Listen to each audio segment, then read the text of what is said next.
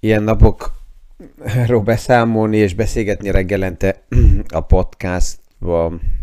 Lehet, hogy a legjobb lenne hang nélkül egy eh, fél órát így hallgatni a podcastba.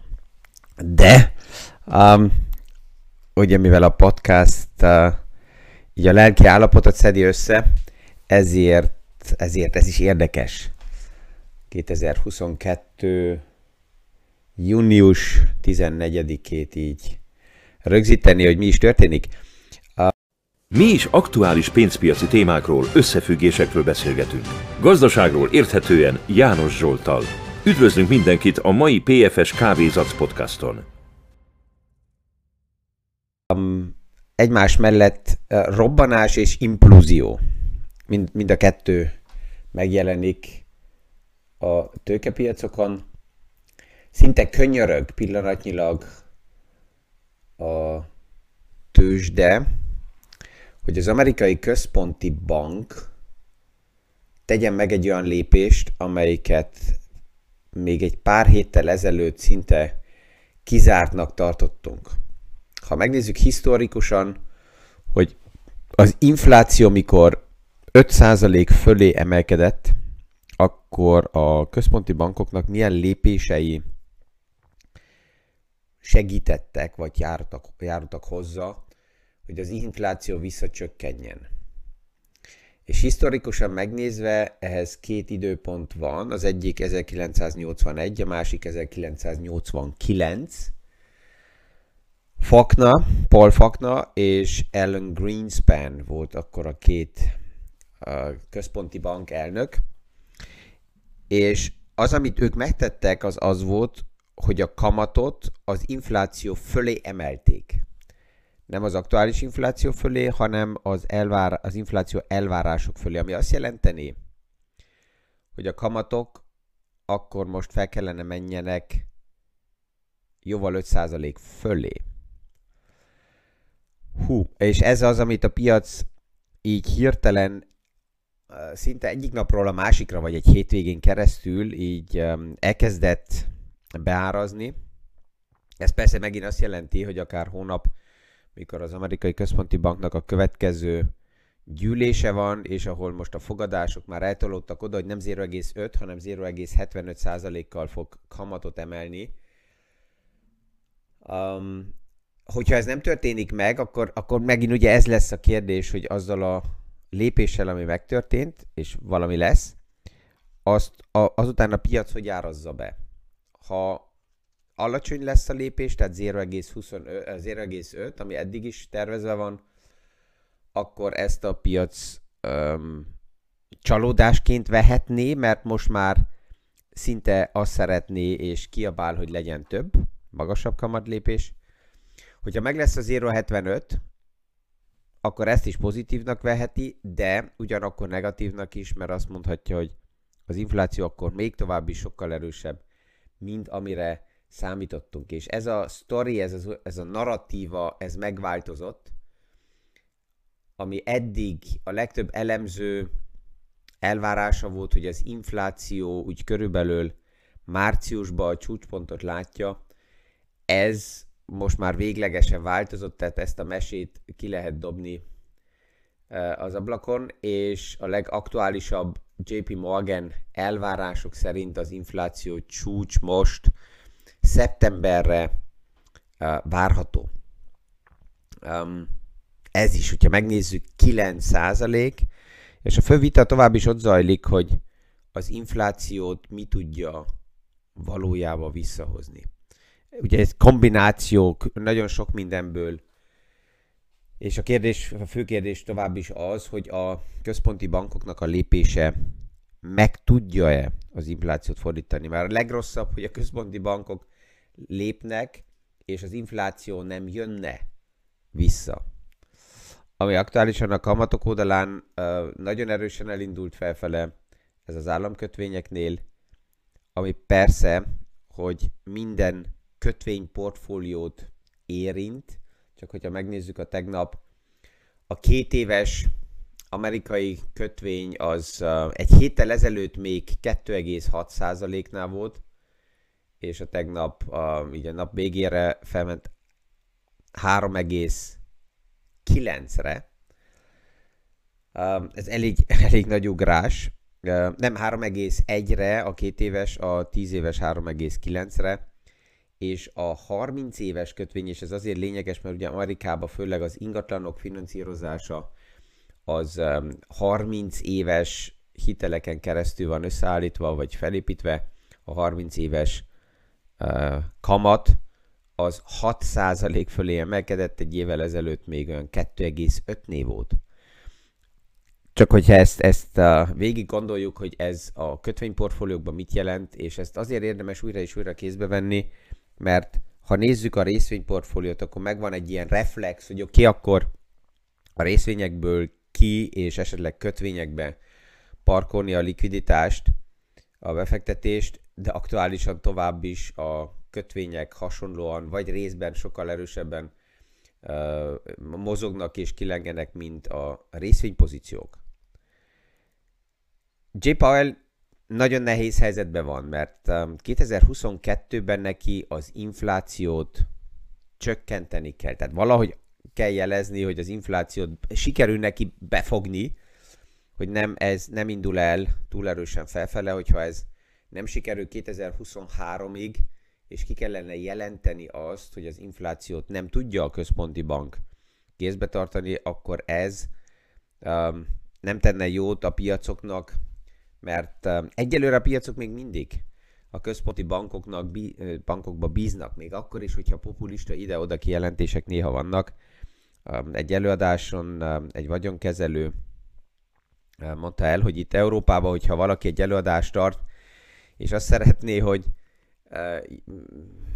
ja, jó hangulattal induljon az előadás, akkor valami viccet mond el az Európai Központi Banknak a kompetenciájáról, és akkor 95%-ban a közönség kacagni fog. Amerikai előadásoknál a Fed kompetenciájáról nem viccelnek. Hogyha ez valaki megtenné, és egy európai előadó Amerikába így ebbe a csapdába bele, beleszaladott, hogy egy előadáson egy ilyen running gag szeretett volna beépíteni, mint Európába is néha, és uh, éppen, hogy nem álltak fel a közönség, mentek ki, mert ilyesmivel kezdte az előadását. Ezen a héten még egy dolog fogja mozgatni a piacokat, ez az opciók lejárása. Pénteken, 17-én összességében 3,2 billió dollár értékbe járnak le opciók. És az opcióknak ugye azért lényegesek ilyen dátumok, amikor lejárnak, mert egy részvénynek megvan általában open-end végtelen élete. Tehát egy részvény az létezik addig, amíg a vállalat létezik, és amíg a tőzsdén megvan a kereskedés.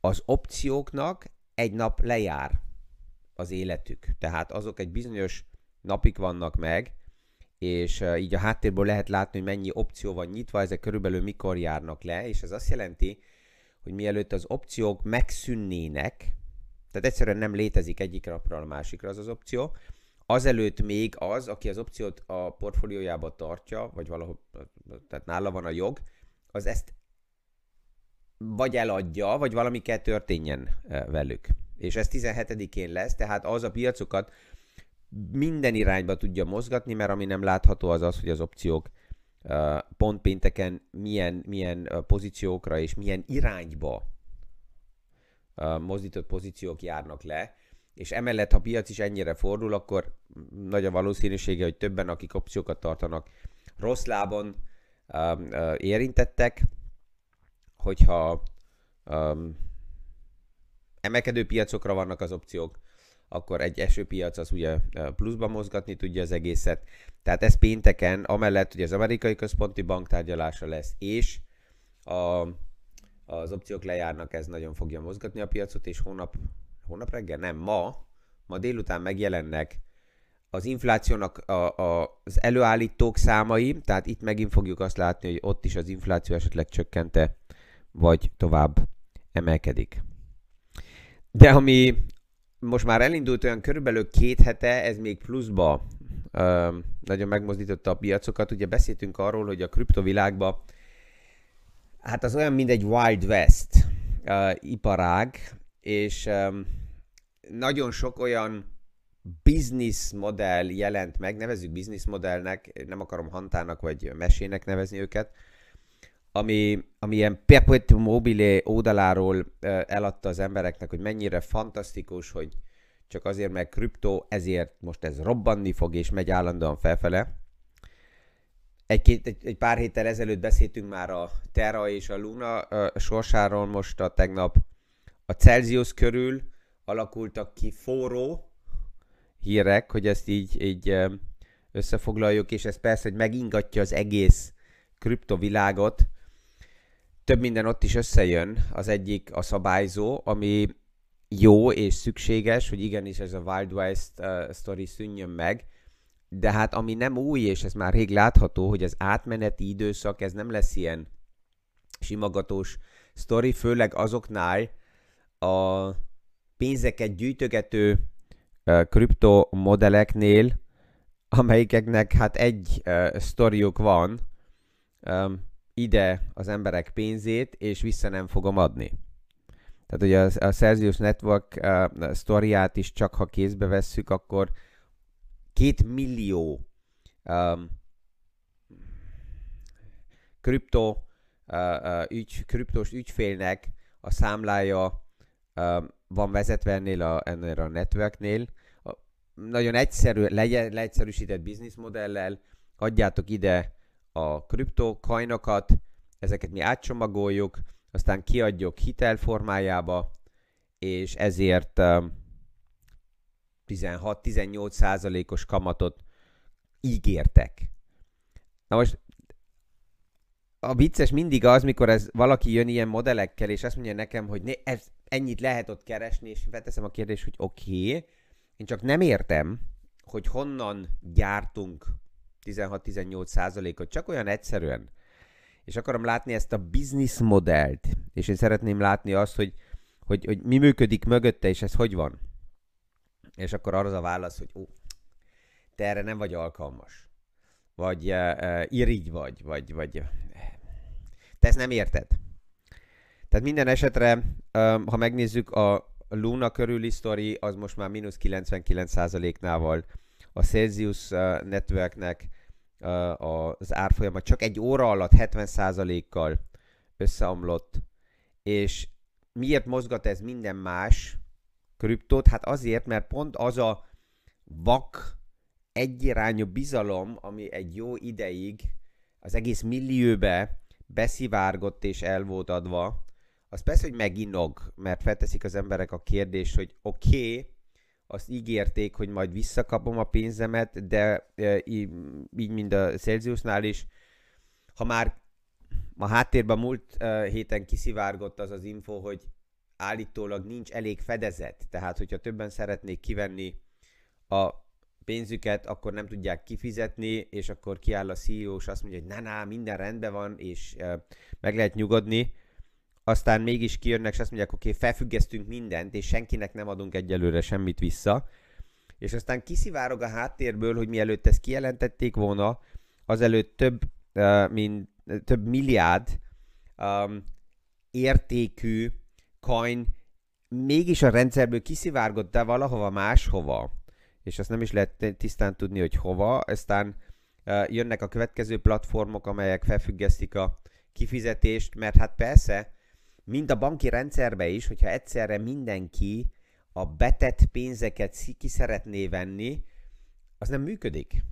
És főleg e- ezt tudjuk ma a banki rendszerünkről, és hogyha ott megtörténik egy úgynevezett bank run, akkor, um, akkor ott vannak a központi bankok, akkor jön esetleg az államosítás, és akkor ezzel meg lehet uh, védeni valahogy a rendszereket, vagy lehet stabilizálni, de egy decentralizált és akár néha még kriminális ígéretekre felépített fekete lyukakat, ahol az emberek bedobják az értéket, azért a reményért, hogy majd nagyon gazdagok lesznek, és a végén semmi nem jön ki.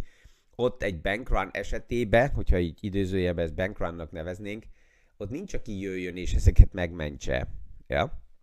Um, tehát ez még, még lehet, hogy elindult az a folyamat, amiről hát olyan két éve beszélgetünk, hogy valamikor biztos, hogy az egész blockchain körüli téma fel fog nőni, szabályozva lesz, megmarad, a több tízezerből lehet, hogy akár maximum 30-40 olyan kripton megoldás, aminek valójában van haszna és működik az egész business case mögötte. A többi, mint shitcoin, azok valamikor pst, el fognak tűnni.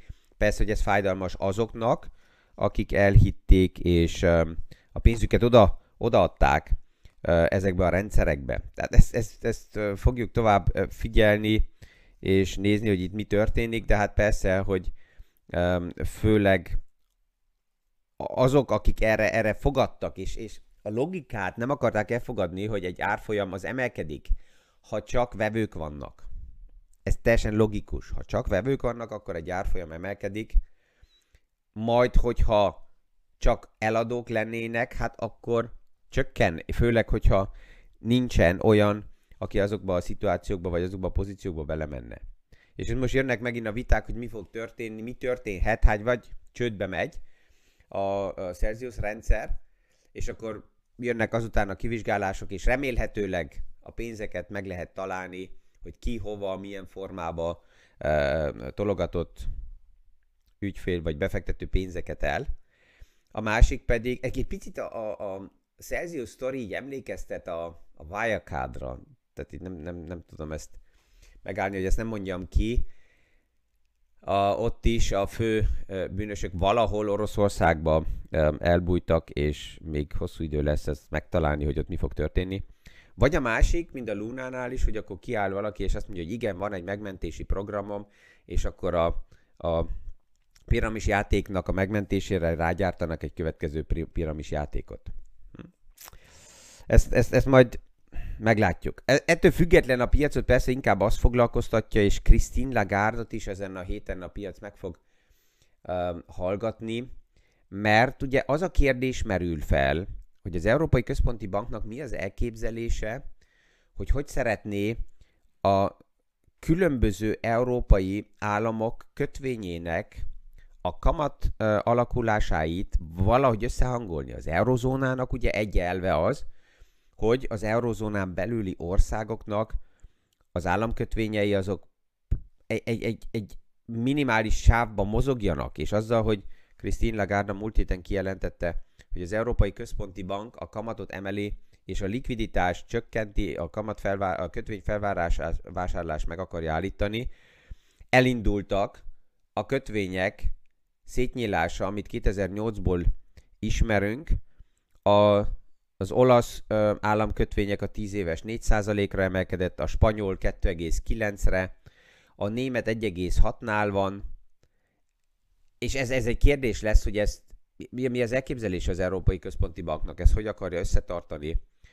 A globális piacokon a Japán Központi Bank, amelyiket figyel tovább is a piac, a Japán 10 éves kötvény a 0,25-nél van, tehát, hogyha ezt megnézzük Európához, ahol az olasz 4%, a japán 0,25, ezt, ezt, ezt valahogy kezelni kell.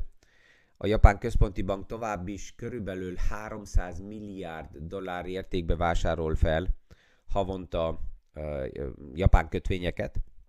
És az amerikai 10 éves az 3,4%-nál van. Tehát, hogyha ezt megnézzük, akkor amellett, hogy a tőzsde mozog, megint a kötvénypiac kerül előtérbe és fókuszba, hogy itt mit fognak tenni a központi bankok, és akkor is, hogyha a piac így úgy szugerálja, hogy azt kívánná, hogy akkor tegye meg már a központi bank azt a radikális kamatlépést, és menjen az infláció fölé, ezt nem lehet összehasonlítani a szituációt 1981-el vagy 89-el, mert persze, hogy egészen más szinteken vagyunk, más az eladósodási szint a piacokon, és ebből a szempontból nézve nem olyan egyszerű a központi banknak most azt mondani, hogy juhu, akkor megemeljük olyan radikálisan a kamatot, mert hát az állami eladósodások szintje az, az, az durva. És így a tegnapi nap végére megint Bespoke Investmentnek egy nagyon jó a aktuális piaci kiértékelése jelent meg, hogy a Standard Poor's Indexnek az aktuális korrekcióját az hova lehet elhelyezni. És ebből látjuk, hogy azért historikus, amit látunk, az év, nem is az év eleje óta, hanem a Standard Poor's Indexnek a csúcs pontjától mostani körülbelül 9,3 billió amerikai dollár érték um, tűnt el a piacokból. Ezt ha összehasonlítjuk a pandémiával, akkor 9,8 billió volt 2020 március-áprilisába, és ha visszamegyünk a 2007-2008-as válsághoz, akkor ott 8,1 billió. Na most, hogyha az abszolút számokat nézzük, akkor ez nagynak tűnik, persze, hogy azt is hozzá kell tenni, hogy százalékos arányba hol vagyunk, mert 2007-2008-ban az alapértéke a piacokban más szinten volt, tehát körülbelül négyszer annyira alacsony, mint, mint pillanatnyilag. 2020 óta is plusz érték került a piacokba, tehát az egyszerű, az olcsó újságok azok nagyon hamar kijelentenék a következő napokban, hogy számok szerint a legnagyobb értéket vesztette a, a tőzsde, de ha százalékban nézzük, akkor százalékban még most nem vagyunk ott, ahol voltunk 2008-ban, vagy akár 2020-ban. Tehát itt még, itt még van hely, és ez, ez szórakoztatni fogja minden esetre tovább is a piacot. A tegnapi nap, a tegnapi nap is lehetett látni, hogy olyan hely, ahova menekülni lehetne ilyen helyzetekben nem nagyon van. Még az arany is csökkent az árfolyamba, és ez teljesen logikus, mikor ilyen helyzetek vannak, és elindulnak az úgynevezett margin call, tehát a hiteleken keresztül finanszírozott befektetéseknél kellenek a fedezetek, akkor mindent likvidál a piac, ami likvid lehet, és ezek a margin call most már a kriptovilágban is ugyanúgy elindulnak, más befektetési eszközöknek elindulnak, és egy, egy darabig még itt um, um, megmaradnak a felhők, amit a tegnap is láttunk, hogyha valaki nagyon rövid időre nézi a piacot, annak nem kellemes az egyetlen lehetőség ilyen helyzetekben megnyitani a, a, az idősávot, és közép-hosszú távra nézni az eseményeket. Ezért ma is kellemes napot, újra napsütéssel kívánok mindenkinek, és a viszonhallásra a hónap reggeli PFS Kávézatsz podcastig. Mi is aktuális pénzpiaci témákról, összefüggésekről beszélgetünk. Gazdaságról érthetően János Zsoltal. Üdvözlünk mindenkit a mai PFS Kávézac podcaston!